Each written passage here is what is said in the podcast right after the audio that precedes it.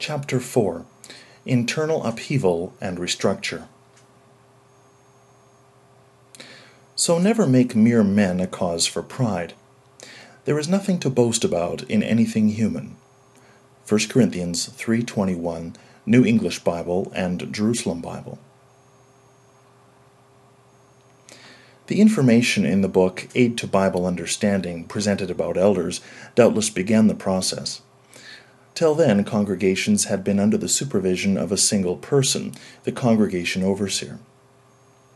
His replacement by a body of elders of necessity raised questions about branch organizations where one man was the overseer for a whole country, much as a bishop or archbishop has under his supervision a large region composed of many congregations and the central headquarters had its president, to whom I had personally referred, in addressing a seminar for branch overseers in Brooklyn, as the presiding overseer for all congregations earthwide. The footnote reads President Knorr was sitting on the platform at the time and expressed no disagreement with the description. Evidently, the apparent anomaly, the contrast between the situation in the congregations and that at the international headquarters, is what led to the tail wagging the dog talk and watchtower articles, since these endeavored to explain away the difference existing between the situation in the congregations and that at the central headquarters. It is almost certain that, at the same time, these articles were meant to send out a signal to voting members of the corporation that they should not try to express themselves through vote to effect some change in the headquarters structure, or to express themselves as regards the membership of the governing body and its administration. The year of that talk, 1971, President Knorr decided to allow the governing body to review and pass judgment on a book entitled Organization for Kingdom Preaching and Disciple Making, a form of church manual setting out organizational structure and policy governing the entire arrangement, from the headquarters through to the branches, districts, and circuits, and on to the congregations. The governing body was not asked to supply the material for the book. The president had assigned the project of the book's development to Karl Adams, the overseer of the writing department, not a governing body member, nor one professing to be of the anointed. He, in turn, had assigned Ed Dunlap and myself to collaborate with him in the manual's development, each of us writing about one third of the material. The footnote reads I was assigned chapters on Your Service to God, Safeguarding the Cleanness of the Congregation, and Endurance that Results in Divine Approval. The material we developed presented the relationship of the governing body and the corporations in harmony with the Watchtower articles stressing that the dog should wag the tail and not vice versa. When certain points relating to this came before the body, they provoked rather heated discussion. President Knorr expressed himself clearly as feeling that there was an effort to take over his responsibility and work. He stressed that the governing body was to concern itself strictly with the spiritual matters and that the corporation would handle the rest. But as the body members knew, the spiritual matters allotted to them at that stage consisted almost entirely of the near ritual of approving appointments of largely unknown persons to traveling overseer work and the handling of the constant flow of questions about disfellowshipping matters. At certain points in the discussion, I expressed my understanding that other matters of a spiritual nature were likewise the responsibility of the body. I could not personally harmonize the existing monarchical arrangement with Jesus' statement that all you are brothers, and your leader is one, the Christ, that the rulers of the nations lord it over them, and the great men wield authority over them, but this is not the way among you. The footnote references Matthew 23, verse 8 and 10, and Matthew 20, verses 25 and 26. It simply did not seem honest to say what had been said in the 1971 Watchtower articles and then not carry it out. In each case of my doing so, however, the President took the remarks very personally, speaking at great length, his voice tense and forceful, saying that, quote, Evidently, some were not satisfied with the way he was handling his job. He would go into great detail as to the work he was performing, and then he would say, quote, now, apparently, some don't want me to handle things any more, and that perhaps he should, quote, bring it all down here and turn it over to Ray Franz and let him handle it. I found it hard to believe that he could so totally miss the essential point of my comments that I was expressing myself in favor of a body arrangement, not in favor of a transferal of authority from one individual administrator to another individual administrator. Each time I would explain this to him, making plain that what was said was never meant as any kind of personal attack, that I did not feel that any one individual should take on the responsibilities under discussion, but rather that my understanding from the Bible and from the Watchtower was that they were matters for a body of persons to deal with. I said again and again that if it were a matter of one person handling everything, then he would be my choice. That I felt he had simply been doing what he felt he should do, and what had always been done in the past. That I had no complaint about his doing so. This did not seem to make any impression, however, and realizing that anything I said along this line would simply provoke anger, after a few attempts I gave up. On these occasions the remainder of the body members sat, observed, and said nothing. What happened a few years later, therefore, came as a surprise. Nothing further developed until the year 1975. Consider now what the organization's 1993 history book, Jehovah's Witnesses Proclaimers of God's Kingdom, relates as to what then took place, an event described as, one of the most significant organizational readjustments in the modern day history of Jehovah's Witnesses. On pages 108 and 109, we read, Organizational readjustments. By 1976, Brother Knorr had worked diligently as president of the Watchtower Society for over three decades. He had traveled the globe many times over, visiting and encouraging missionaries, teaching and instructing branch office personnel. He was privileged to see the number of active witnesses increase from 117,209 in 1942 to 2,248,390 in 1976. But by the summer of 1976, 71 year old N.H. Knorr had noticed that he had a tendency to bump into things. Subsequent tests indicated that he was suffering from an inoperable brain tumor. He struggled to continue to carry a workload for some months, but his physical prognosis was poor. Would his failing health impede the forward movement of the work? Enlargement of the governing body had already begun in 1971. During 1975, there were 17 members. Throughout much of that year, the governing body had given serious and prayerful consideration to how they could best care for all that is involved in the global preaching and teaching work outlined in God's Word for our day. Matthew 28 19 20. On December 4, 1975, the governing body had unanimously approved one of the most significant organizational readjustments in the modern day history of Jehovah's Witnesses. Starting January 1, 1976, all the activities of the Watchtower Society and of the congregations of Jehovah's Witnesses around the earth had been brought under the supervision of six administrative committees of the governing body.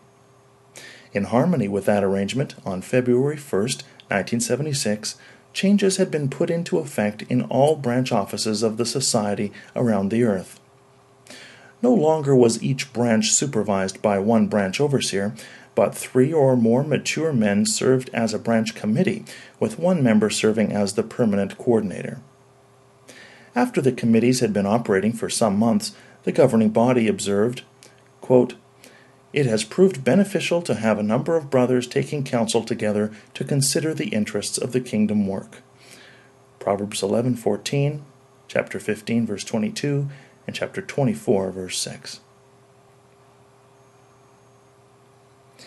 The book thus leads the reader to believe that the failing health of the Society's third president, Nathan Knorr, in late 1975, was somehow involved in this major event in the organization's history, was perhaps a motivating reason for it. All the men who were on the governing body at that time know that this picture is not true.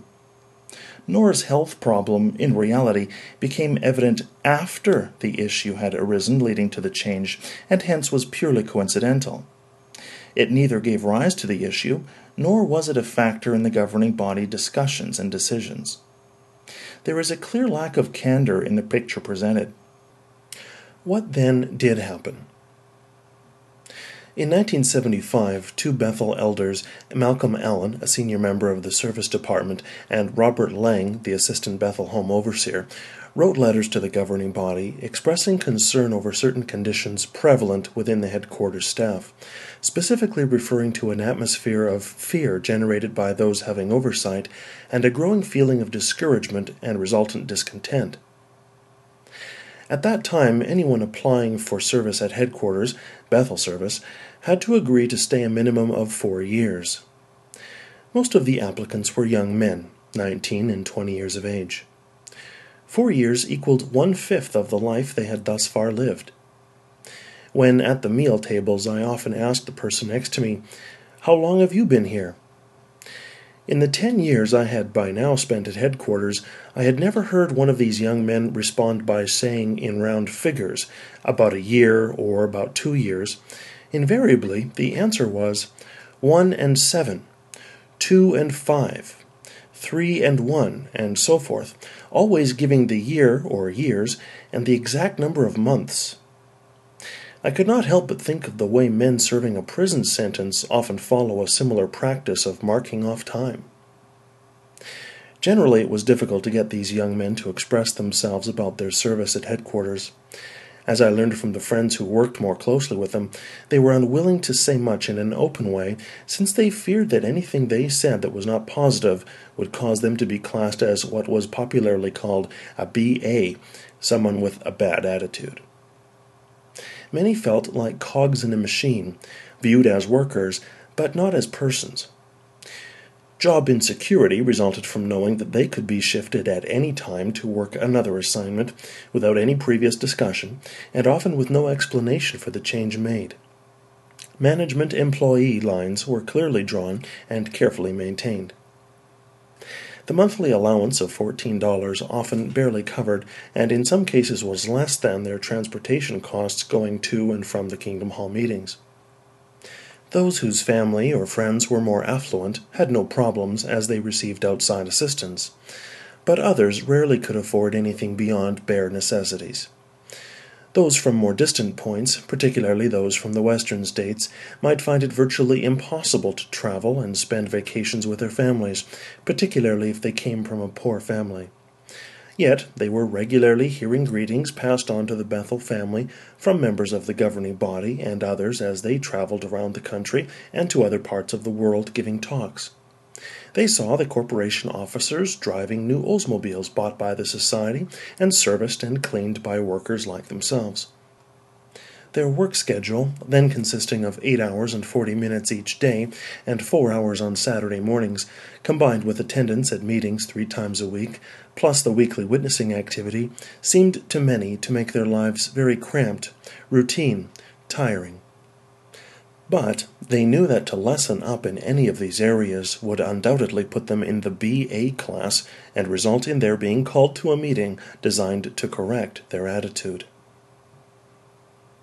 The letters by the two Bethel elders touched on these areas, but without going into detail. The president again seemed to feel, unfortunately, that this constituted criticism of his administration he expressed himself to the governing body as wanting a hearing to be held on the matter, and on April 2, 1975, this was done. A number of Bethel elders spoke, and many of the earlier mentioned specifics were there aired. Those speaking did not indulge in personalities and made no demands, but they stressed the need for more consideration of the individual, for brotherly communication and the benefit of letting those close to problems share in decisions and solutions. As the assistant Bethel home overseer Robert Lang put it, quote, We seem more concerned about production than people. The staff doctor, Dr. Dixon, related that he frequently received visits from married couples distressed due to the inability of the wives to cope with the pressures and keep up with the demanding schedule, many of the women breaking into tears when talking to him. A week later, April 9th, the official minutes of the governing body session stated, quote, Comments were made on the relationship of the governing body and the corporations, and what was published in the Watchtower of December 15, 1971. It was agreed that a committee of five, made up of L. K. Greenlees, A. D. Schroeder, R. V. Franz, D. Sydlik, and J. C. Booth, go into matters concerning this subject and the duties of the officers of the corporations and related matters, and take into consideration the thoughts of N. H. Knorr, F. W. Franz, and G. Suiter, who are the officers of the two societies, and then bring recommendations. The whole idea is to strengthen the unity of the organization. At a session three weeks later, April 30th, President Knorr surprised us by making a motion that henceforth all matters be decided by a two thirds vote of the active membership, which by then numbered 17. The footnote reads The College of Cardinals of the Catholic Church requires a similar two thirds majority when voting for a papal successor. I think it quite possible that Knorr and Fred Franz felt it unlikely that such a decisive majority of members would vote for a change. Following this, the official minutes of that session relate quote, L.K. Greenlees then began his report from the Committee of Five on Brother Knorr's request to tell him what he should do. And the footnote reads It was President Knorr who had nominated the five of us serving on this committee. At the first meeting of the Committee of Five, it was voted, on my motion, that Leo Greenlees serve as chairman. The committee considered the Watchtower of December 15, 1971, paragraph 29, very carefully, also page 760. The committee feels that today the governing body should be directing the corporations and not the other way around. The corporations should recognize that the governing body of 17 members has the responsibility to administer the work in the congregations throughout the world. There has been a delay of putting the arrangement into effect at Bethel as compared to the congregations. There has been confusion. We do not want a dual organization. There followed a lengthy discussion of questions relating to the governing body and the corporations and to the president, with comments by all members present. At the close of the day, a motion was proposed by N. H. Knorr, followed by a comment by E. C. Chitty. L.K. Greenlees also presented a motion. It was agreed that the three should be Xeroxed and copies given to all members and meet again the next day at 8 a.m. There would be time to pray over the matter, which is so important. The Xeroxed motions referred to read as follows N.H. Knorr Quote, I move the governing body take over responsibility of looking after the work directed in the charter of the Pennsylvania Corporation and assume the responsibilities set out in the charter of the Pennsylvania Corporation and all other corporations throughout the world used by Jehovah's Witnesses. E. C. Chitty said, quote, To take over means relieve the other party. I believe for my part the responsibility stays as it is. Rather, it would be right to say supervise the responsibility. L.K. Greenlees said, quote, I move that the governing body undertake in harmony with the Scriptures the full responsibility and authority for the administration and supervision of the worldwide association of Jehovah's Witnesses and their activities, and that all members and officers of any and all corporations used by Jehovah's Witnesses will act in harmony with and under direction of this governing body, that this enhanced relationship between the governing body and the corporations go into effect as soon as can reasonably be done without hurt or damage to the kingdom work. On the next day, May 1, 1975, there was again a long discussion. In particular, the Vice President, who had written the Watchtower articles referred to, objected to the proposals made and to any change in the existing setup, any reduction of the corporation president's authority. This brought to mind, and was in harmony with his remarks to me back in 1971, that he thought Jesus Christ would direct the organization through a single person on down to the time when the new order came. He made no comment on the evident contradiction between the presentation made in the Watchtower articles and their bold statements about the governing body using the corporations as mere instruments, and the three motions made, each of which showed that the makers, including the President himself, recognized that the governing body did not at that time supervise the corporations. Discussion went back and forth. A turning point seemed to come with remarks made by Grant Suiter, the crisp speaking secretary treasurer of the Society's principal corporations. Different from the comments made till then by those favoring a change, his expressions were quite personal, seemingly the release of a long pent up feeling about the President, whom he directly named. While discussing the authority structure, he made no specific charges, except as regards the right to make a certain change in his personal room that he had requested and had been denied. But as he went on, his face became flushed, his jaw muscles flexed, and his words became more intense. He closed with the remark, quote, I say if we're going to be a governing body, then let's get to governing. I haven't been doing any governing till now. Those words hit me hard enough that I am satisfied that I have remembered and recorded them as said. Whether they were meant to convey the sense they did is, of course, beyond my knowing, and they may well have been merely a momentary outburst, not indicative of any heartfelt motive. At any rate, they served to make me think very seriously about the matter of right motivation, and I felt considerable concern that whatever should come of this whole affair might be the result of a sincere desire on the part of all involved to hold more closely to Bible principles and patterns, and not for any other reason. I found the whole session disturbing, mainly because the general spirit did not seem to conform to what one would expect of a Christian body.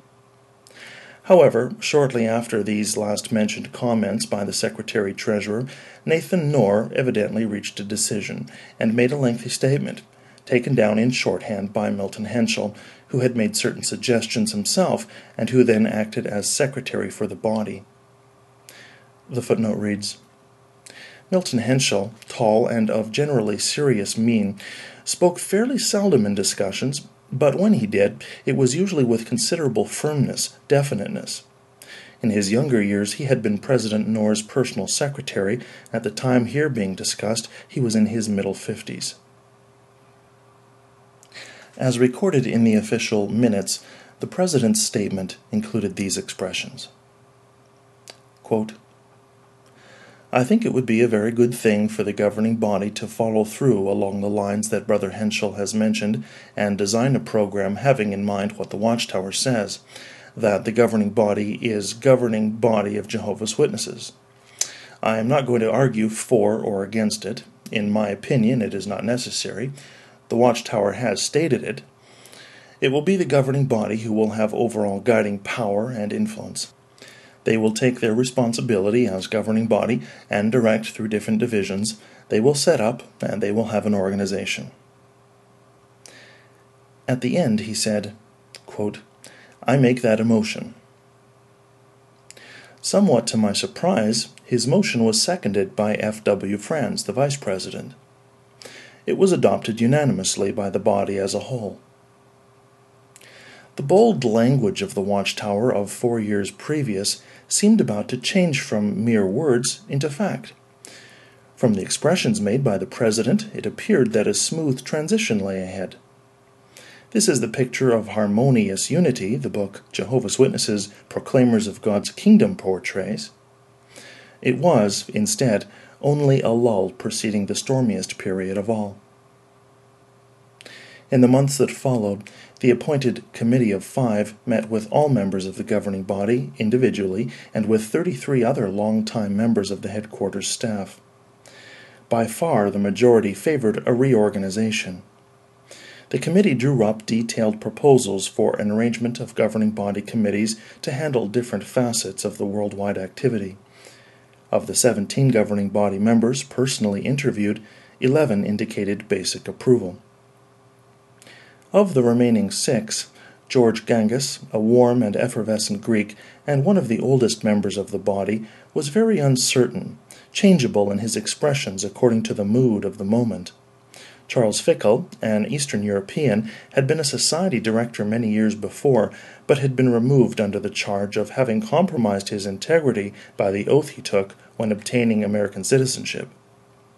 He was now among the most recent appointees to the body, and of a very mild nature, rarely shared in the discussion, consistently voting whichever way the majority went, and he had little to say on this issue. Lloyd Barry, a New Zealander, and also a recent addition to the body, had come to Brooklyn after a number of years as branch overseer in Japan, where witness activity had seen phenomenal growth. He expressed very strong misgivings about the recommendations, particularly the decentralizing effect it would have as regards the presidency, and in a letter dated September 5, 1975, he characterized the recommended change as revolutionary. Bill Jackson, a down to earth, unassuming Texan, not as rare as some would make it appear, had spent most of his life at headquarters, and, like Barry, he felt that things should be left very much as they were, especially since good numerical increases had come under the existing administration. The strongest voices of opposition were those of the President and the Vice President, the maker and seconder of the motion earlier quoted. They were, in fact, publicly vocal in their opposition. During the period, the appointed committee of five was interviewing longtime staff members to get their viewpoint. The president's turn to preside at the head of the Bethel table for one week came up.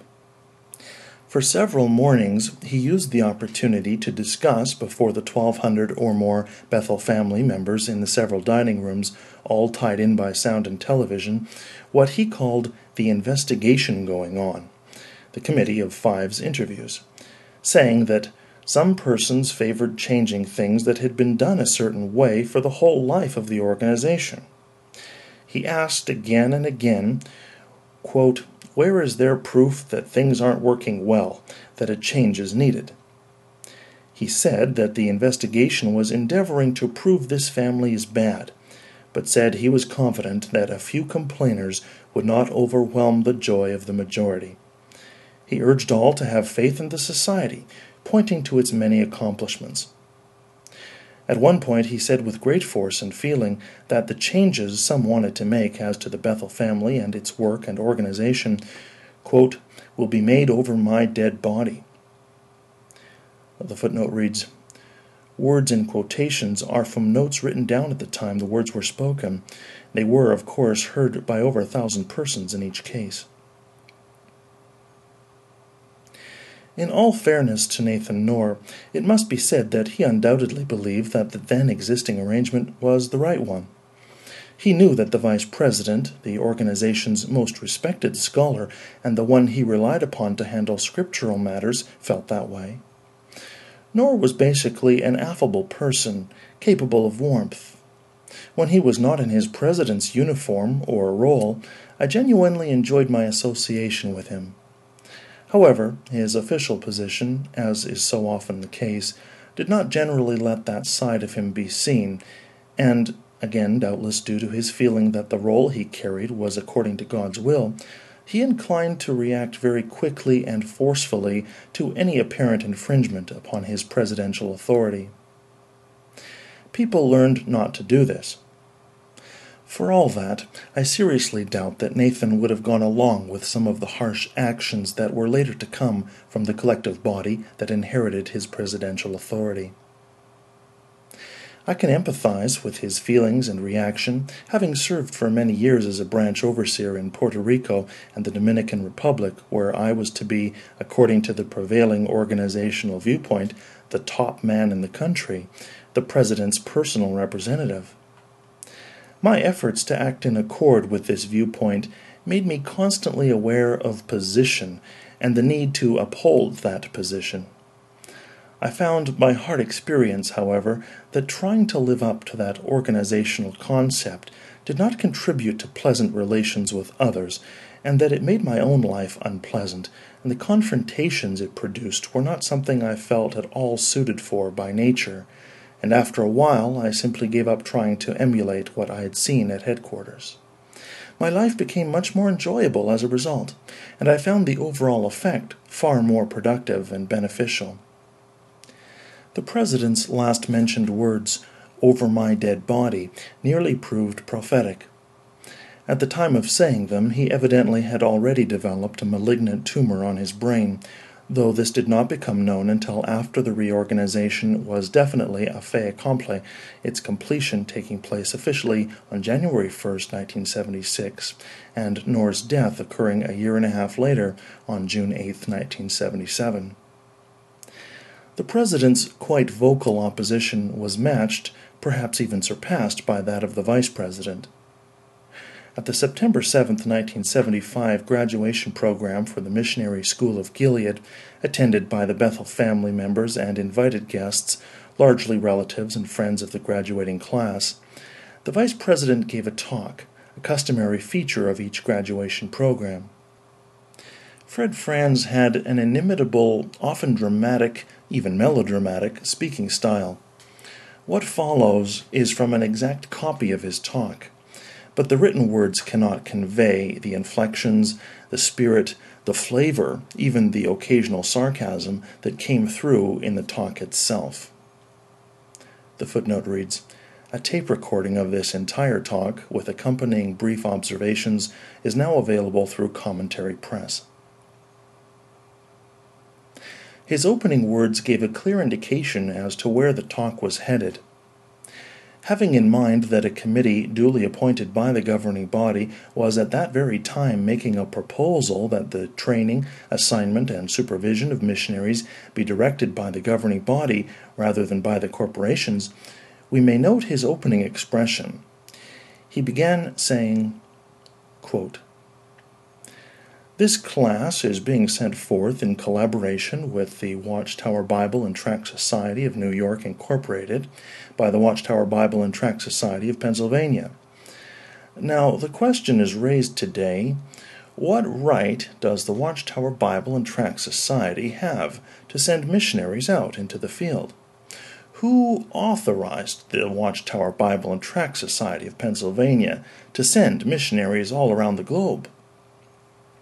Now, such a challenging question may be raised with an earlier circumstance, and that is based on the fact that the Watchtower Bible and Tract Society was founded by a man who became an evangelizer of world note, one of the most eminent evangelizers of this 20th century, and who especially attained global fame when he made his trip around the world in the year 1912. That man was Charles Taze Russell of Allegheny, Pennsylvania. The focus was clearly on the corporation. The governing body was not mentioned. Of course, no one had raised the challenging question he was here describing. The real issue in the governing body was whether the talk he had given four years before about the relationship between the body and the corporation was to be taken seriously. However, he went on to say in his distinctive manner, quote, Now I've wondered about this matter, maybe you have too. Just how did Russell become an evangelizer? Who made him an evangelizer? The various religious establishments of Christendom were in operation. For instance, there was the Anglican Church with its ruling body, and the Protestant Episcopal Church with its ruling body. There was the Methodist Church with its conference. There was also the Presbyterian Church, to which Russell used to belong, with its synod. There was also the Congregational Church, which Russell joined, with its central congregation. But by none of these controlling organizations was Russell made an evangelizer or missionary. Without directly or openly referring to the governing body, he had managed to introduce it into the discussion indirectly by referring to these ruling bodies under their various names. He could also have mentioned the Jesuits, who have an administration bearing this name, governing body. But the point made was that no such a governing body had anything to do with or exercised any authority toward this founder of the Watchtower Corporation. Russell was an independent, not subject to any of them. The governing body had appointed the Committee of Five, and that committee was recommending that permanent committees be formed to care for the direction of the work worldwide. Thus, these following words of the Vice President's talk take on added significance as, after speaking of the seventy disciples Jesus sent out, he told the graduating class, quote, Now, we're not to imagine that by sending the seventy evangelizers, by sending them forth by twos, the Lord Jesus Christ was not making each two a committee, so that for the seventy evangelizers there were thirty five committees of two.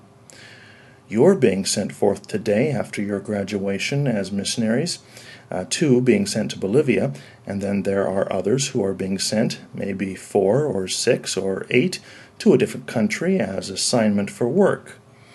Now, don't you missionaries think, because you're being sent forth two together, or maybe four or six or maybe eight, that you are being sent forth as a committee to take over the work for the land to which you are assigned. No such thing.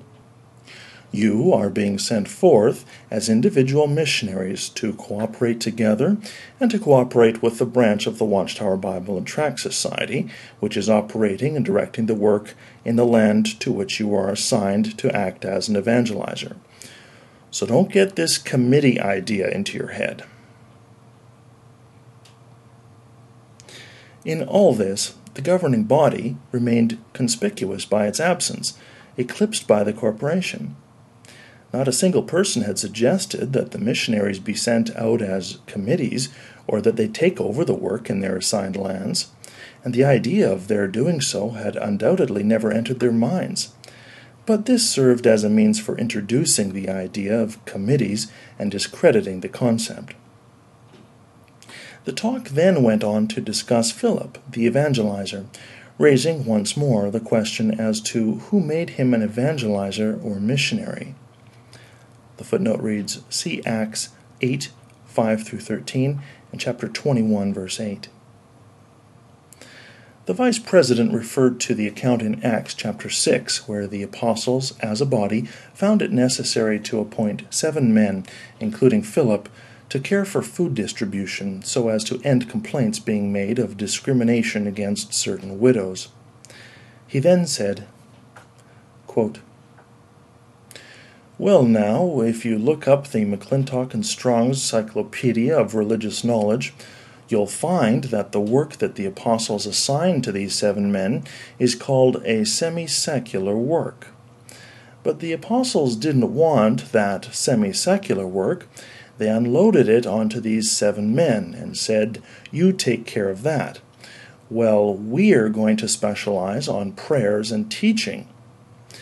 Now, were these twelve apostles of the Lord Jesus Christ, by unloading this responsibility for taking care of tables, were they making of themselves mere figureheads in the congregation of God and of Jesus Christ?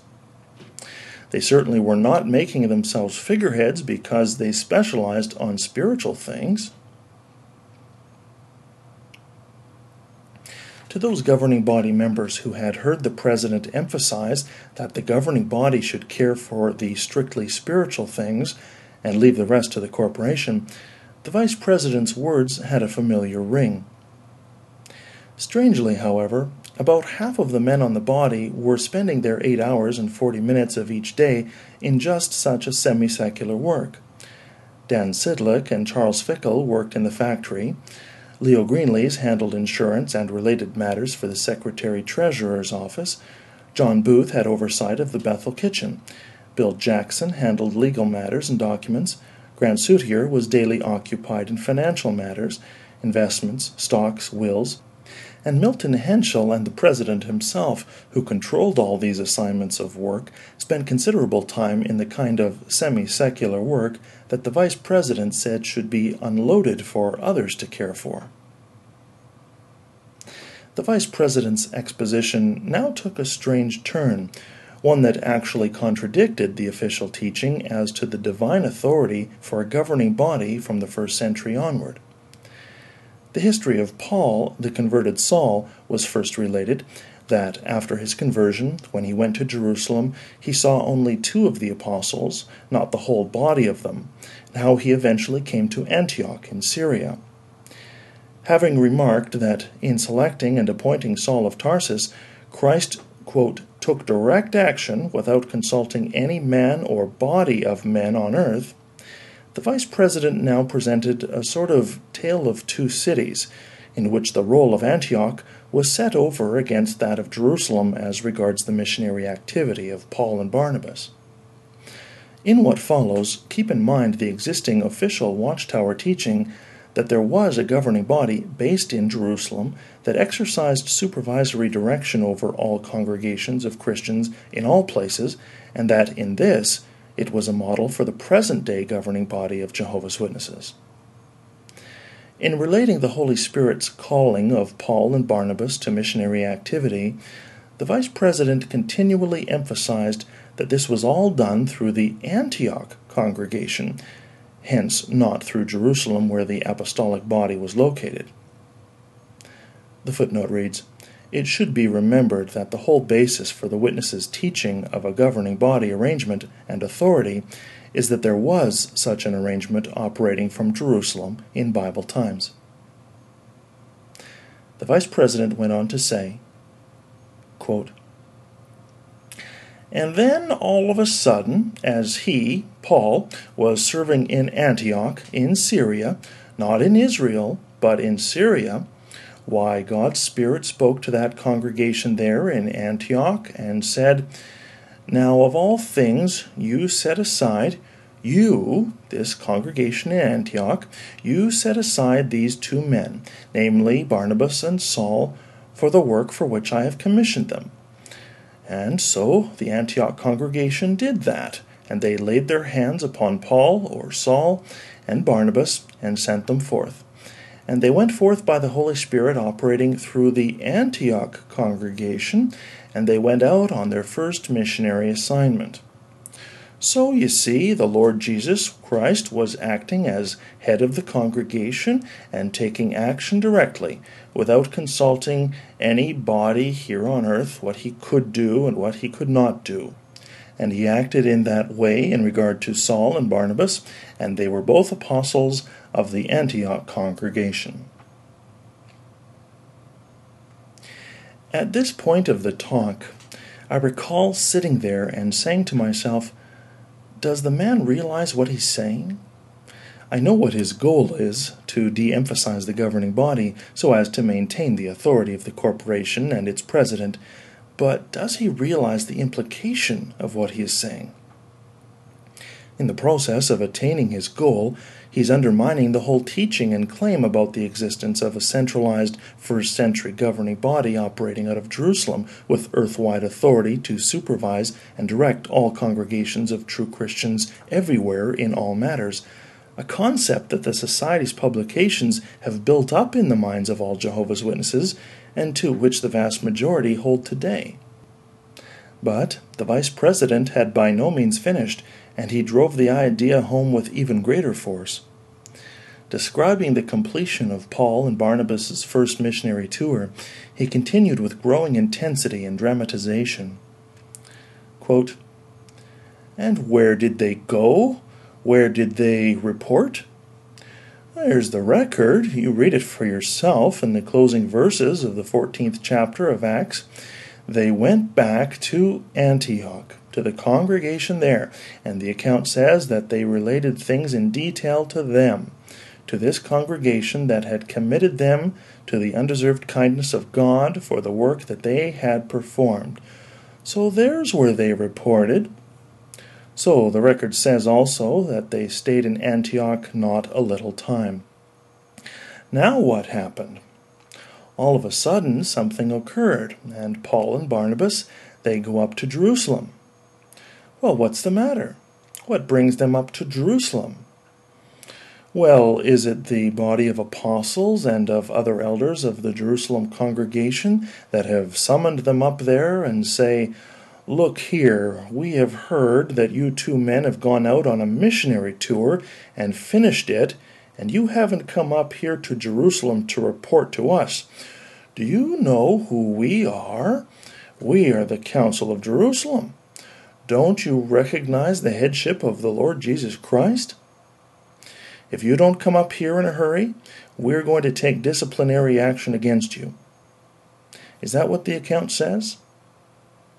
Well, if they had acted that way toward Paul and Barnabas because they reported to the congregation by means of which the Holy Spirit had sent them out, then this council of apostles at Jerusalem and other elders of the Jewish congregation would have put themselves above the headship of the Lord Jesus Christ. His points were completely valid.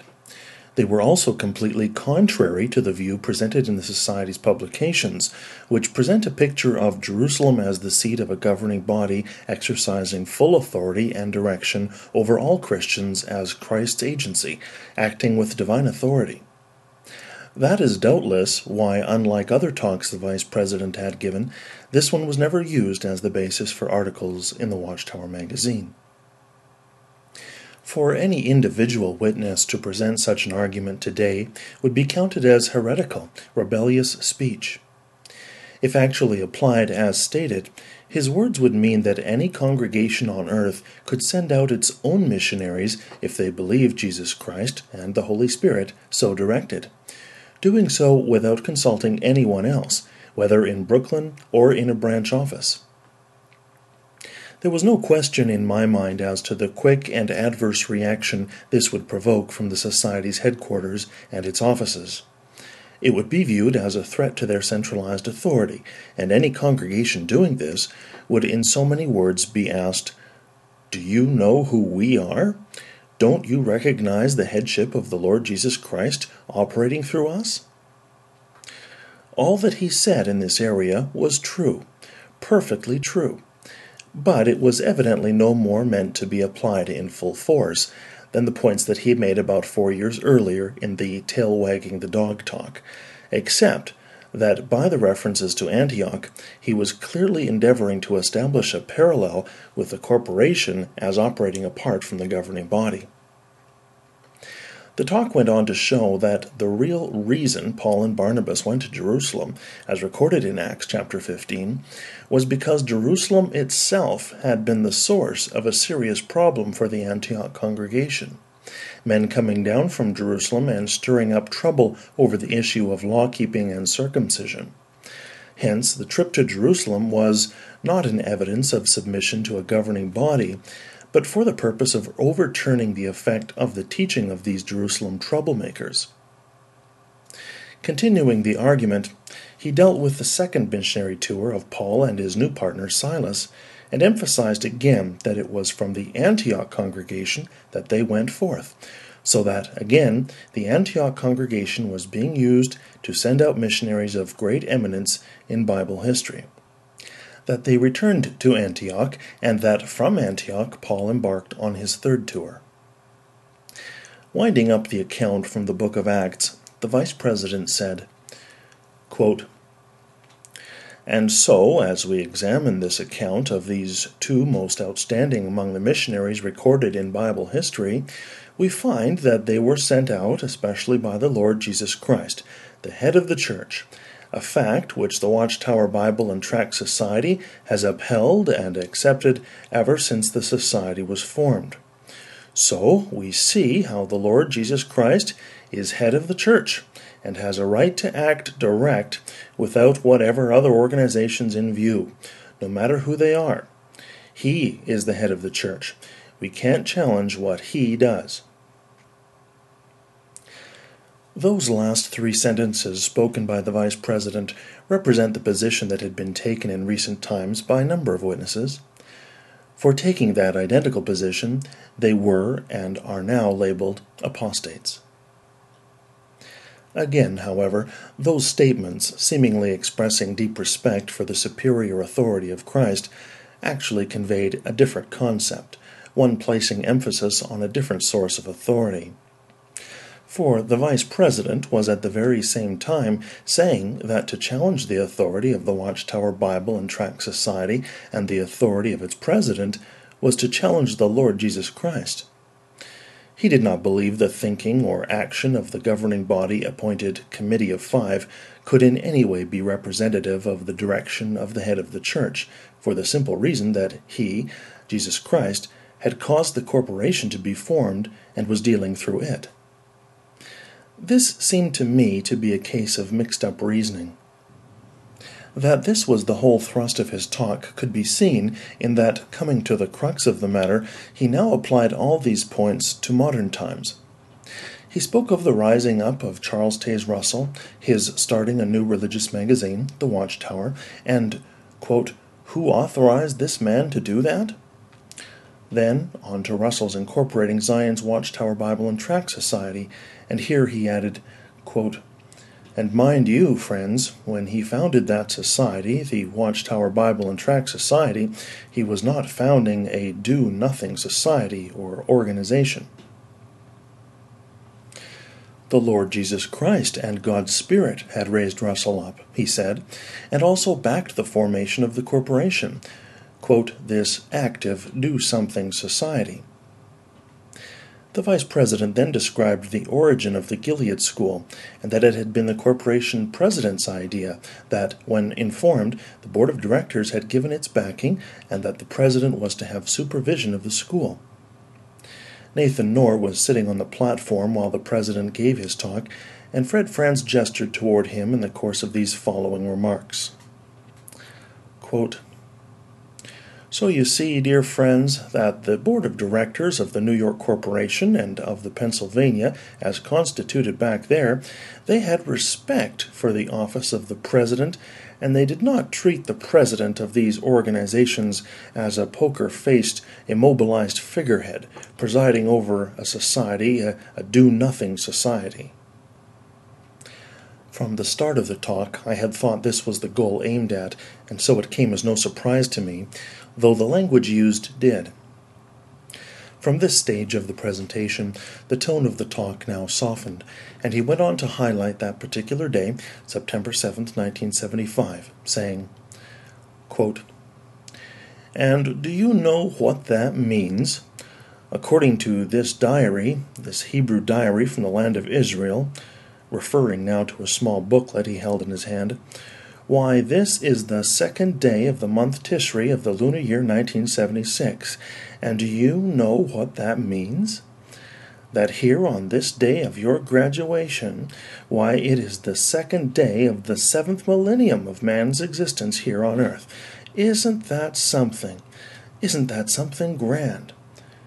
Applause here that the opening day of the seventh millennium of mankind's existence is signalized by the operation of the Watchtower Bible and Tract Society in full compliance of the terms of its charter, sending out the 59th class of the Gilead School for missionaries. Jehovah God certainly has blessed it, and by its fruit, why, it has become known as an approved agency in the hand of Jehovah God, and so that there is no need to challenge the right and the authority of this society to send out missionaries.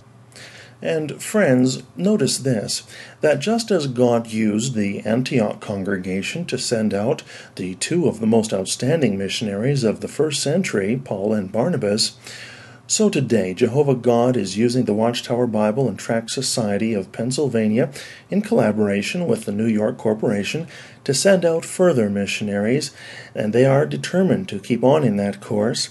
That's something very, very gratifying.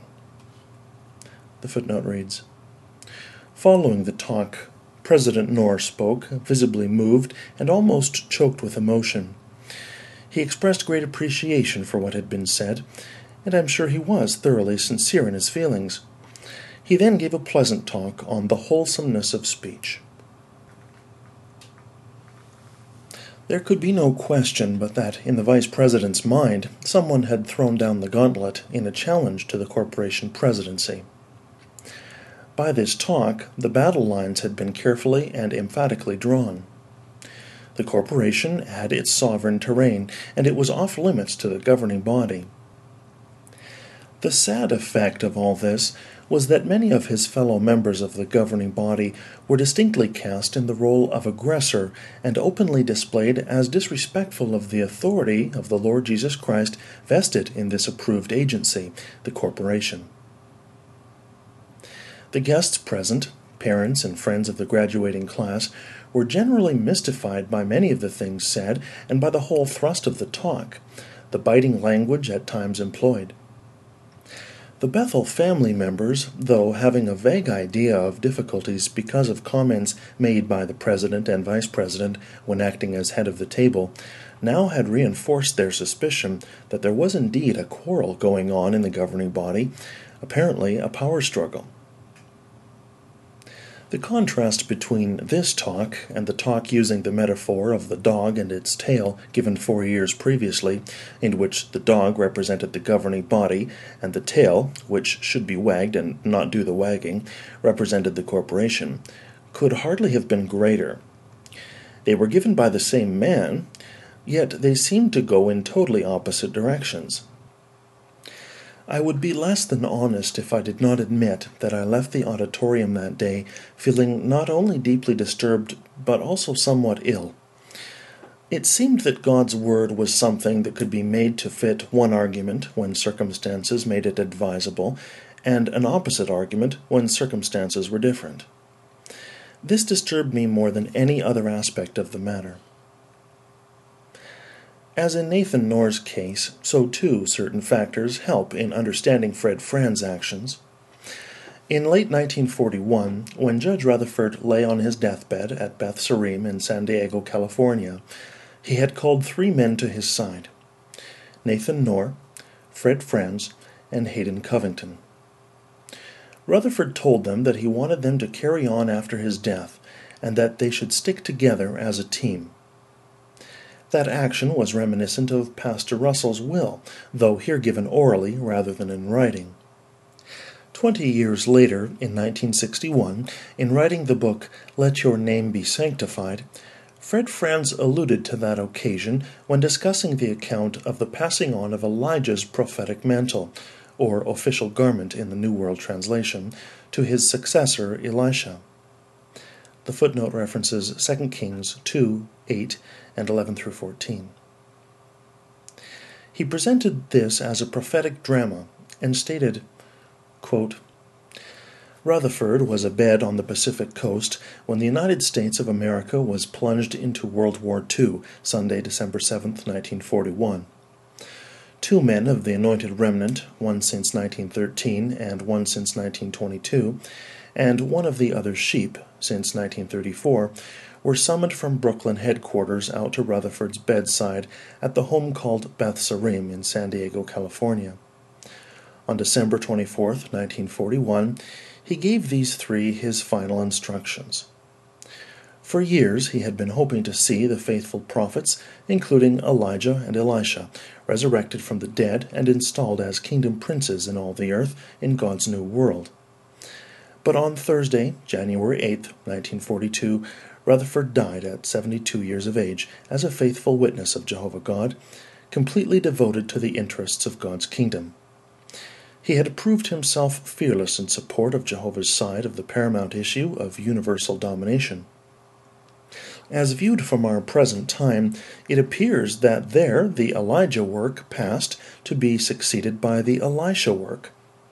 It was as when Elijah and Elisha had crossed the Jordan River by means of a dividing of the waters to the east shore and were walking along awaiting the removal of Elijah. Elisha became heir to Elijah's official garment that had fallen from him. With it went its powers.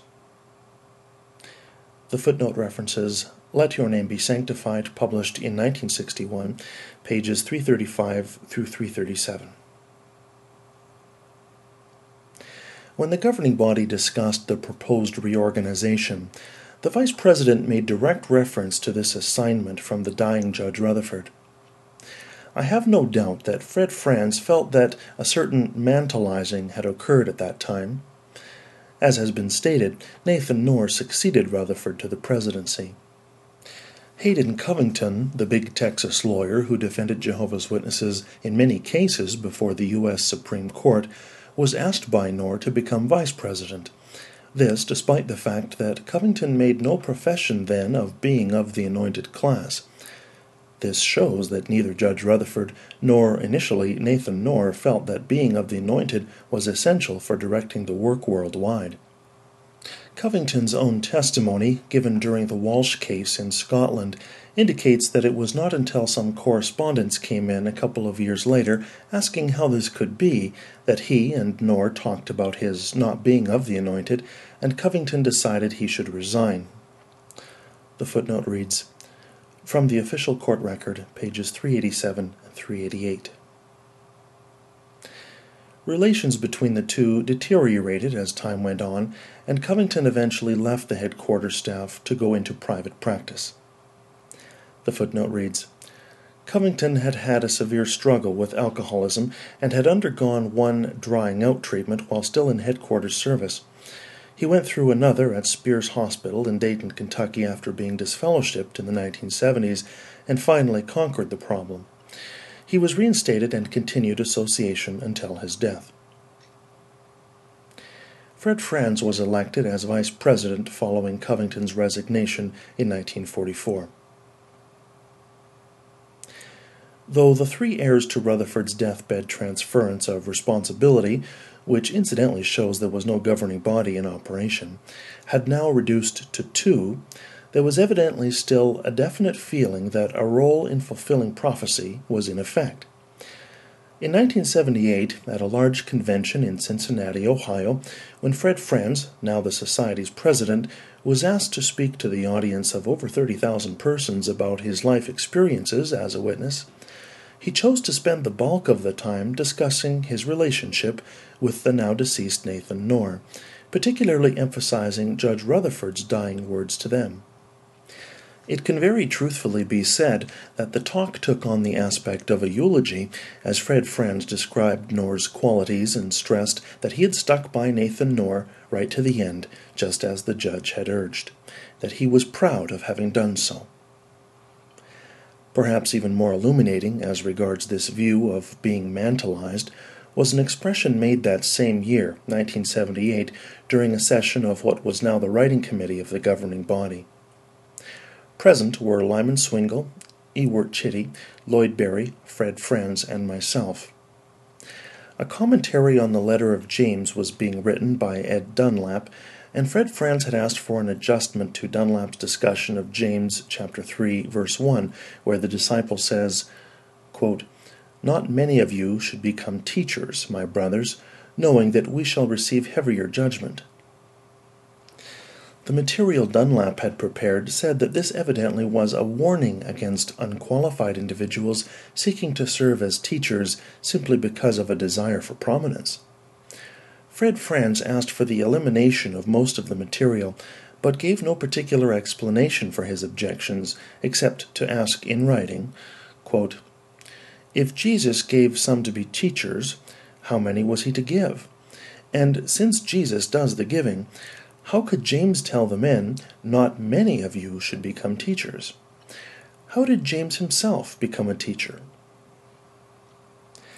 Since I had been assigned to oversee the project of the commentary's development, at the committee hearing I asked Fred Franz to clarify his objection and tell us just what he thought was meant by this text. He stated that he believed it meant that it was God's will that there be just a few men in the entire Christian congregation who could rightly be called teachers. I inquired who such would be in our time. Speaking very calmly, his reply was, quote, Well, I believe that I am.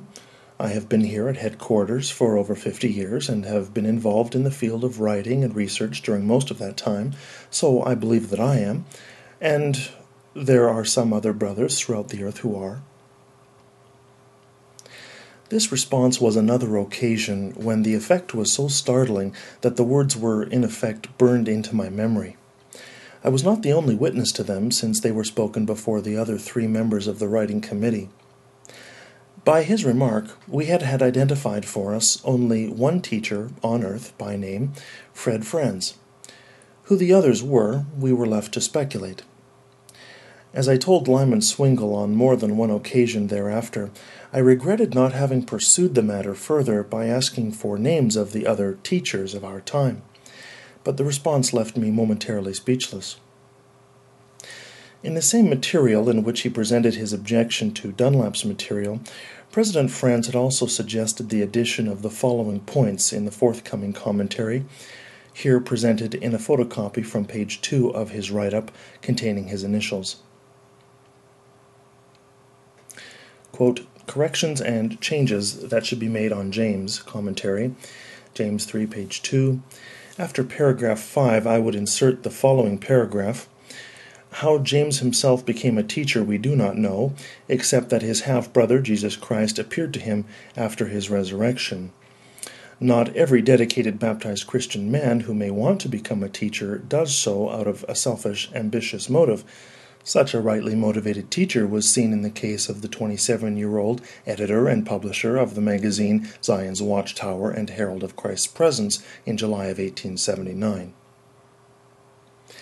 This brought memories of his Gilead graduation talk in 1975, when he had made clear his conviction that Christ Jesus had personally raised up Pastor Russell to carry out a special role.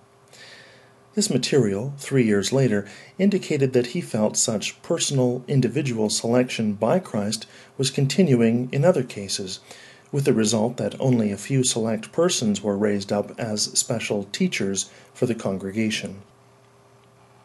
The above suggested material bringing Russell into the picture was not used, however, and the information found on pages 99 to the top of 102 in the commentary on the letter of James is a replacement of Dunlap's material, which I wrote so that President Franz's objections would be met.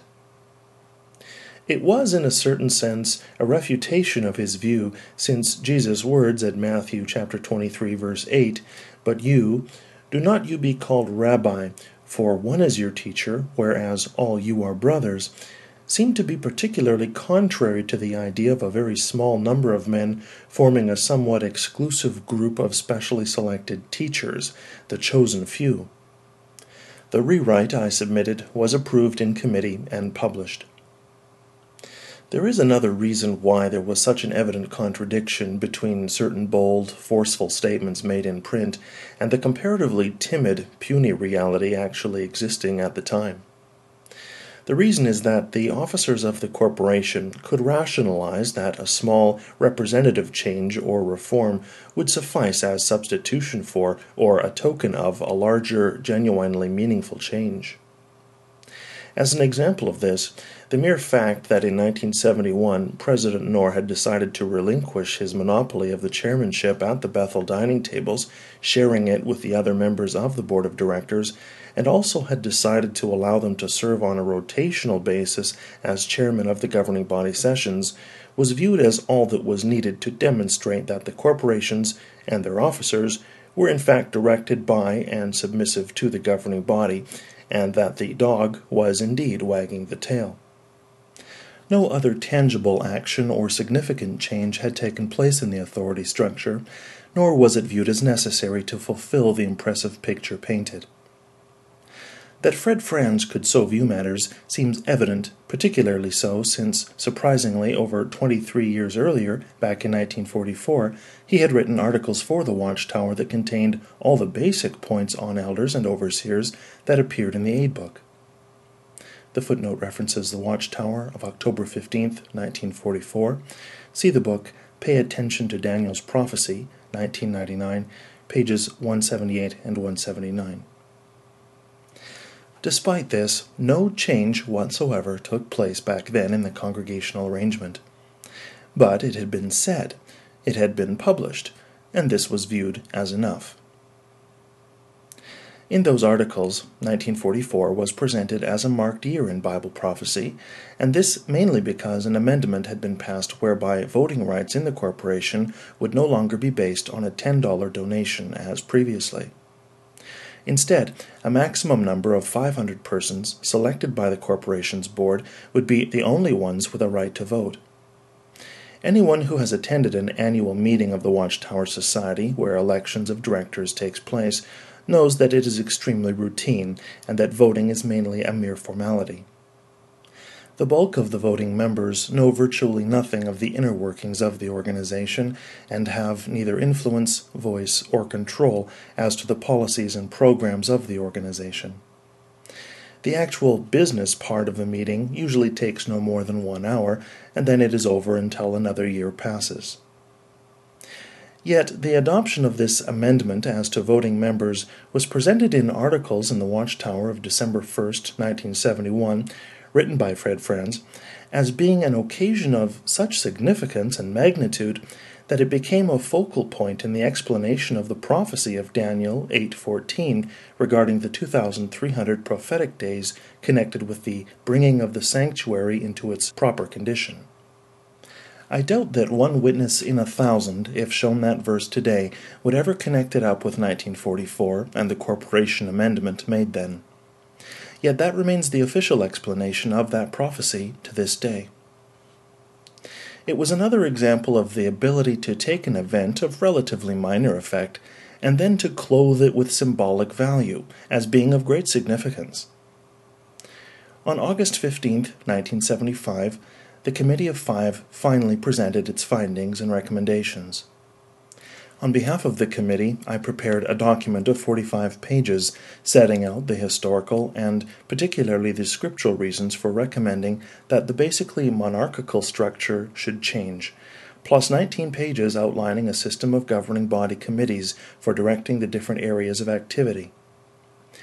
The initial document ended with the following paragraph Quote, all the deliberations of the Committee of Five have been made with much prayer and careful thought. We sincerely hope that God's Spirit has guided in the results and pray that they will be of some assistance to the body in reaching a decision. It is hoped that the adjustments recommended, if approved, will continue toward an even more pleasant, peaceful relationship among the members of the governing body, helping to eliminate the tension that at times has surfaced in our meetings. Psalms 133, verse 1, James 3 17 and 18. It is also hoped that the recommended adjustments will, if accepted, serve to enhance and make yet more prominent the headship of Christ Jesus and the spirit of genuine brotherhood found among his disciples. Mark 9:50. Those words expressed my sincere feelings and hope. I could not see how they could be viewed as a challenge to Christ Jesus' direction of his congregation. The footnote reads A covering letter written by Leo Greenlees accompanied the document and included this statement Quote, Our recommendations are not motivated by dissatisfaction with the work as it has been administered heretofore, but mainly out of concern for the direction indicated by the Bible and Watchtower articles we believe that once the scriptural principles are brought to bear on the matter, then the direction we should take is evident.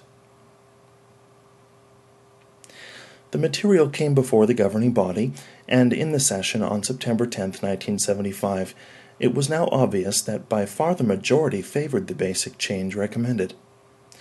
However, a second committee of five was assigned to make final adjustments. The footnote reads the second committee was composed of Milton Henschel, Ewart Chitty, Lyman Swingle, Lloyd Barry, and Ted Jaracz. The body did not select either the president or vice president to serve on this committee, since their opposition had been clearly stated. The president's comments at this point mainly expressed doubt as to the practicality of the change. The vice president, however, made plain that he viewed the presentation as, quote, an attack on the presidency. When the president's own motion was read out to him, he replied that Brother Knorr had made that statement under duress. Lyman Swingle expressed himself as feeling that all members of the body had respect for the president and did not view him as a poker faced, immobilized figurehead of a do nothing society here using the Vice President's language at the graduation exercises. He stressed that the President could still use his energy, drive, and initiative within the proposed arrangement. Later in the discussion, the Vice President insisted that the Committee of Five's document did just what he had said was being done.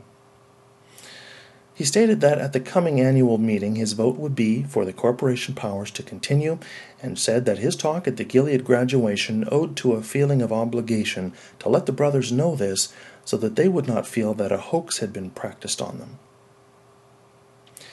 After the second committee completed its recommendations and submitted these on December 3, 1975, the matter came down to a final vote.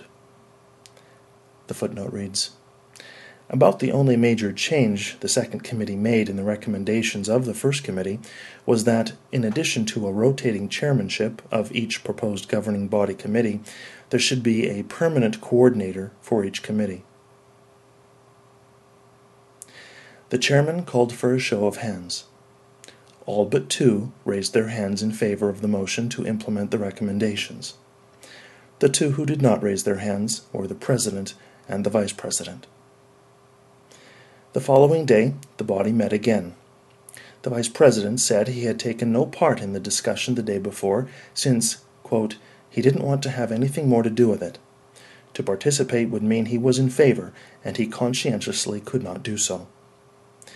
He referred repeatedly to Nathan Knorr as the chief executive of the Society, the chief executive of the Lord's people on earth, and said that, Jesus Christ is not down here on earth, and so is using agents to carry out his will. Dan Sydlik, a square built, deep voiced man of Slavic descent, said he would have been happy to see Brother Knorr or Brother Franz turn to the Scriptures or even to the Watchtower publications to support their position, but that was not the case.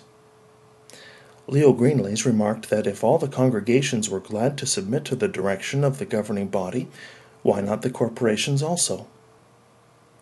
The president basically confined his remarks to saying that he thought the corporation would act parallel to the governing body, but that instead the proposed arrangement subordinated the corporation, adding, which is probably correct. The vice president said he too thought the two organizations were going to run parallel, perhaps like Antioch and Jerusalem, and said, quote, I never had in mind what the governing body wants to do now. It was obvious that the President and Vice President were maintaining their opposition. Lloyd Barry, his voice strained and shaking with emotion, now pleaded with them that they make the matter unanimous, since it was obvious it would pass anyway. Another vote was taken, and this time President Knorr raised his hand, and the Vice President followed suit. Four years later, in 1979, in a governing body session, Fred Franz, now president, stated that his vote for the change back then was made under duress. I would agree. When Nathan Knorr conceded, Fred Franz felt compelled to join him. He went on to say that he had not been in favor of the change then, and that from that point forward he had just been watching to see what would result. Contrast the above information with the idealistic picture the Watchtower publications seek to convey quoting Isaiah 60, verse 17, which gives Jehovah's promise to replace bronze with gold, iron with silver, and to appoint peace as your overseer and righteousness as your taskmaster. The Watchtower of March 15, 1990 contains articles describing progressive improvements and continual refinements in organization, as if organizational changes have come smoothly in an atmosphere of peace and harmony. They present the fiction that a governing body was operative throughout Watchtower history. As has been shown, the reality is quite different. During the first seven decades of the organization's history, no one spoke of or thought in terms of a governing body. Russell had arranged that after his death, committees would handle matters and share authority and responsibility. Rutherford promptly and effectively eliminated these, crushed any opposition, and for the following two decades autocratically exercised total control as corporation president. While moderating the existing atmosphere, Knorr retained that total control until a sort of palace revolution stripped the corporation presidency of its power. As of 1976, the authority passed from one man to a number of men, and after nearly half a century, committees once again became operative. This back and forth scenario hardly fits the picture of a harmonious process of, quote, progressive improvements and continual refinements. The Watchtower's 1993 history book, Jehovah's Witnesses Proclaimers of God's Kingdom, in its foreword, comments that while others have written about Jehovah's Witnesses, this was not always impartially. It then states, quote, The editors of this volume have endeavored to be objective and to present a candid history. The book, on pages 108 and 109, describes the 1975 1976 major restructuring of the administration as, quote, one of the most significant organizational readjustments in the modern day history of Jehovah's Witnesses. See pages 83 of this chapter for the text of those pages. How objective and candid is their presentation of that major event? The change is presented as if achieved in peaceful harmony. If the anonymous editors of the book were themselves ignorant of the months of acrimonious inner struggle that preceded this change, it is certain that every one of the hundreds of men and women who were members of the Brooklyn headquarters staff at the time, and who heard the angry expressions of the president in morning text discussions, knew that the change did not come peacefully. Of all these, the members of the governing body knew most intimately the intensity of the struggle. As of 1993, when the history book was published, all those then members of the body had personally lived through that experience. They knew that the change from a one man rule to that of a body rule was achieved in the face of intense, even caustic opposition from both the President and the Vice President, and that the unanimous approving of the change the history book refers to was achieved only as a result of these two men, Knorr and Fred Franz, being faced with obvious defeat and finally capitulating, reluctantly and under duress, as the Vice President himself expressed it. Any candor in this published account is clearly conspicuous for its absence. To allow this fictional picture of peaceful, harmonious change to be published does not speak well for the moral standards of those knowing the reality. The preceding chart, prepared by the Second Committee of Five, shows the arrangement that went into effect on January 1, 1976.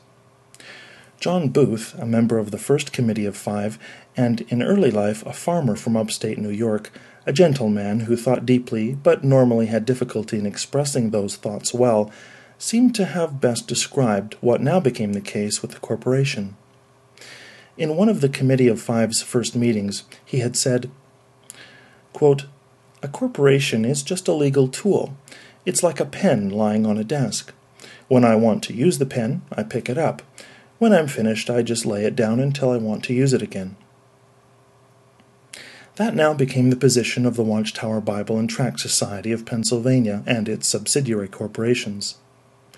Inevitably, that meant that the power of the presidency was decimated and virtually disappeared, that office now serving an almost purely legal function. When Nathan Knorr died, the governing body considered the matter of his successor. The most likely candidates were Vice President Franz and Milton Henschel, who had worked closely with Knorr in administration. Henschel moved that Fred Franz become president, and this was unanimously approved. When replacement for Knorr's position as coordinator of the publishing committee then came up, Henschel seemed the logical successor, but Fred Franz, now president, spoke in favor of Lloyd Barry. Relations between Knorr and Henschel had been poor in recent years, and in one interview with the first committee of five, Knorr had implied that he felt Barry could take over his job, his presidential work, if necessary. Evidently, Fred Franz viewed this somewhat in the light of Judge Rutherford's deathbed instructions, and felt that some transfer of mantle to Barry was thus in order, but the body voted Henschel into the position. An article in Time magazine reporting the election of Fred Franz as the new president stated, quote, Though few people know his name, he has acquired more than papal power over 2.2 million souls around the world. The footnote references Time, July 11, 1977, page 64. That statement could hardly have been more wrong. It would have been true a year or so earlier, but the office of President, though still carrying a measure of prestige and prominence, was no longer the earthwide power base it had been. Few persons outside the body could appreciate how drastic a change had taken place. If the President previously had indeed had power of papal scope, though with none of the trappings and pomp of the papacy, the branch overseers had been equivalent in domain to archbishops each being the quote, presiding minister of Christianity for and within the territory to which he had been appointed. The footnote reads Quoted from pages 5 and 6 of the Branch Office Procedure Book, a manual for all branch offices in effect at the time. Here, too, a change entered as branch committees took on this responsibility. The years of 1976 and 1977 brought some pleasant moments. A very different climate seemed to be in evidence at the international headquarters, a spirit of greater brotherliness, openness, and equality. Some compared it to the window that Pope John XXIII had opened in the Catholic Church to let a breath of fresh air in. The new governing body committees put into effect a number of changes to improve Bethel family circumstances, both in Brooklyn and among the more than 90 branches greater consideration was given to financial needs of the so called rank and file members, to the special needs of women, and to those who were older. During 1976, a series of meetings was held with respected and esteemed men in various categories. Representatives from the branches around the world were first brought in, then traveling representatives across the United States. Finally, congregation elders representing the different sectors of the country were invited to Brooklyn. In all cases, there was a freedom of discussion and expression that most found refreshingly different from any experienced in the past. On the congregational level, I doubt that much of this was felt, since the many suggestions made by the men in these meetings were not implemented to any major extent. Still, many witnesses expressed appreciation that, for a time at least, published material gave stronger emphasis to the authority of the Scriptures and the headship of Jesus Christ, and less to the authority of a human organization. They felt overall that a more moderate, balanced, compassionate approach was being taken. One long-time witness put it quote, I used to feel like I had to do things. Now I'm beginning to feel like I want to do them. The sessions of the governing body manifested this changed atmosphere in some measure. The passing of the much publicized year of 1975, without the hoped for arrival of a millennial jubilee, doubtless had a somewhat humbling effect, as dogmatism diminished perceptibly. More caution as to imposing new rulings on the lives of people, and less inclination to categorize specific actions as disfellowshipping offenses, were reflected in the voting, though never in a complete sense. It was during this year, 1976, that Nathan Knorr's health began to deteriorate. Yet, as long as he was able to attend, he shared in discussions, and though clearly not happy with the changes made, showed a generally cooperative and helpful attitude. His expressions at times helped to overcome extreme points of view. Though rarely based on scriptural argument, they reflected his common sense approach to matters.